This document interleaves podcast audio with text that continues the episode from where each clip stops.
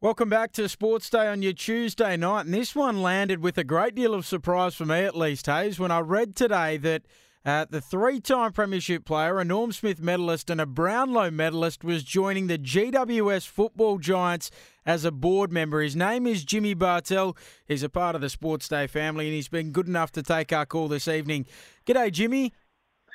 G'day, guys. How you going? We're well, thank you. Uh, why have you elected to join the GWS board?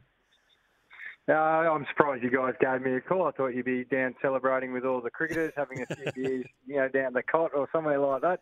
I know Paul knows all the local haunts over there in the west, but uh, why I did it, look, um, there's a, a, number of reasons, but look, it was a fantastic opportunity. Um, also, a great relationships I have with a lot of people who work at the Giants. Dave Matthews, the CEO, Tony Shepherd, uh, the chairman and also they're, they're, led really well by two very good captains in Cal Ward and Phil Davis. So, look, uh, the people I believed in. Um, I also, from a selfish point of view, I saw it as a great opportunity to learn from a, a lot of people at the Giants um, and have, you know progress my ambitions to, to one day be involved in a football club uh, full time. Uh, and I think this exposes me to a lot of things. What I probably bring to the table for them is what they don't have at the moment, which is football experience, um, being able to talk about the modern game, probably some commercial aspects, which I've been involved in since um, my post-playing days. So, look, they're incredibly talented. They've got some heavy hitters on their board, and I probably fill a, a bit of a hole that they don't have, which is, I guess you call it the football director's role, which is a conduit between board and the football department. Jimmy, we've been waiting to see what you're going to do long term.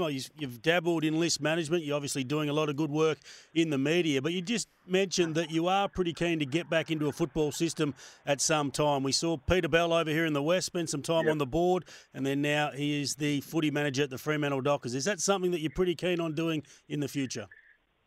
Yeah, it certainly is, uh, Paul. Look, you know, you can use Belly as a great example. I actually have a huge amount of respect for Peter Bell and not only as he, you know, as a player, he was a he was a star, but what he's done post his career as as well. And they're probably the way he thinks about football and I guess the way he's approached his career probably is very similar to my thinking. I, from early days, I've never really harboured the ambitions to coach. Now you have to be borderline a lunatic to be a senior coach, as we see, and I, I, I don't think I'm wired that way. But I have a strong interest in I guess, other aspects of football departments or the administration side of sport. So that's where I've always channeled my focus.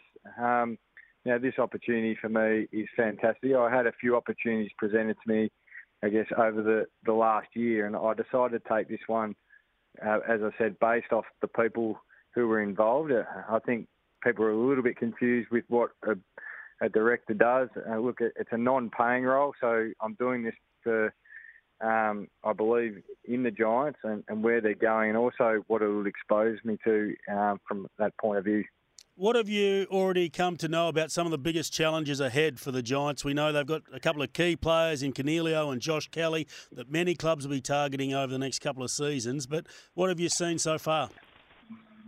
Yeah, look, that, we're not going to shy away. The, the signatures for Josh Kelly and Steve Coniglio are going to be massive. It's not only their football ability, which is, you know, it puts them in the best 20 players in the game, but also what they bring to the club. Now, knowing that the two men you speak about there, they're what you want in a football club, you know, the quality of gentlemen they are, the way they lead, their characters, their values, all those sort of things that footy clubs look for. Those guys have, you know, an abundance of. So definitely want to hang on to them, want to, um, you know, get over the hurdle and stop being, you know, a young club who's just there to, to compete. This is a football club is now well and truly entrenched for the long haul and is there to win premierships. Now, I didn't get involved with the Giants unless they answered that question to me. Yeah, they just there to be an expansion club, or are they there to win premierships? And that's all I'm there for is to be a part of that journey with them.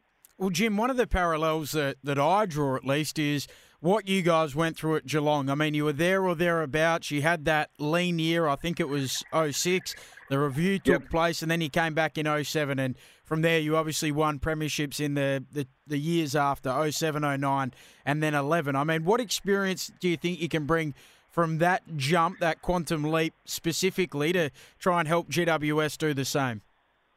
Yeah, you make a good point there. I did live through that. We did have a lean year in 06 um, before we really sort of rocketed into what was, you know, that era that played in three premierships and, you know, a grand final and lots of finals campaigns. And yeah, even go back further, 2004, we played in um, a preliminary final with a really young squad, so which which is probably a lot like the Giant squad at the moment. You've got some senior leaders, but you've got guys with a lot of games for a young age.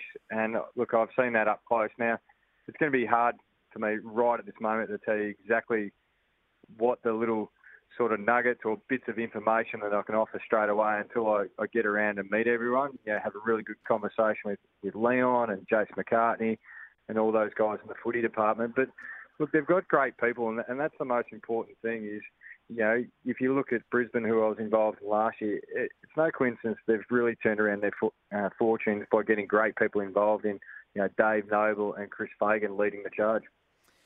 Jimmy, really appreciate your time on this Tuesday night. Best of luck with uh, GWS. Hopefully, it all goes well for you and the club. And uh, thanks for taking our call. Thanks, guys.